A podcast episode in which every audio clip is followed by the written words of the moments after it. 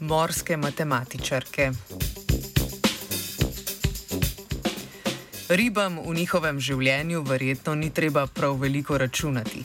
Kljub temu pa so ribe vrste ostrižnikarji in tudi morski biči s svojimi matematičnimi sposobnostmi presenetili znanstvenike in znanstvenice z Univerze v Bonnu. V raziskavi, objavljeni v reviji Scientific Reports, so opisali, da lahko te morske živali prištevajo ali odštevajo za eno enoto. Za omenjeni poskus je raziskovalna skupina na ključno izbrala osem ostrižnikarjev in osem morskih bičev, ki so jih testirali individualno.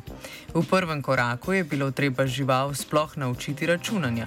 Ribi so najprej pokazali določeno število likov izbrane barve. Če so bili liki obarvani modro, je to pomenilo dodaj eno, če pa so bili obarvani rumeno, je to pomenilo odštej eno. Ko so jim prikazali prvotno sliko, naprimer štiri rumene kvadrate, so jo odstranili. Na to so živali prikazali dve novi sliki, eno s petimi in eno s tremi kvadratki. Če so priplavale do pravilne slike, torej do treh rumenih kvadratov, so jih nagradili s hrano.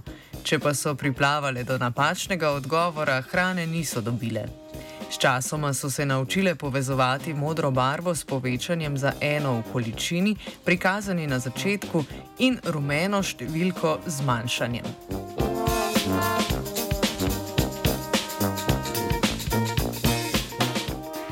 Da bi raziskovalna skupina preverila, da ostrižnikari in biči ne razlikujejo zgolj med predstavljeno večjo in manjšo količino glede na ustrezno barvo, jim niso prikazovali zgolj predmetov enake oblike, temveč kombinacije različnih.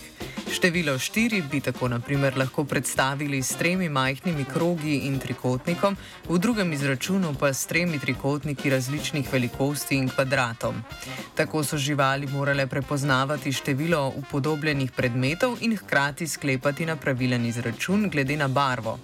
Za prepoznavanje števila in barve ter uporabo te informacije pri določanju pravilnega rezultata, ki je bil prikazan kasneje, so morale živali uporabljati kratkotrajni delovni spomin, kar pa zahteva miselne sposobnosti.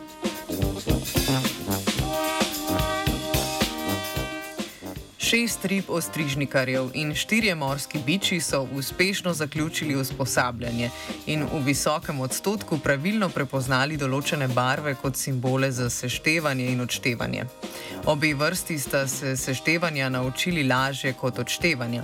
Kljub temu, da so se ostrižnikarji učili hitreje kot morski biči in se je naloge naučilo več ostrižnikarjev, je bila uspešnost posameznih bičev boljša od uspešnosti ostrižnikarjev. Pomankljivost te raziskave je predvsej majhen ozorec živali, tako da so potrebne še dodatne raziskave, da bodo lahko te ugotovitve bolje predstavljene in utemeljene. Vseeno pa kažejo na to, da bi lahko bile določene morske živali bolj kognitivno razvite, kot si mislimo. Matematiko bi si želela obvladati Iza.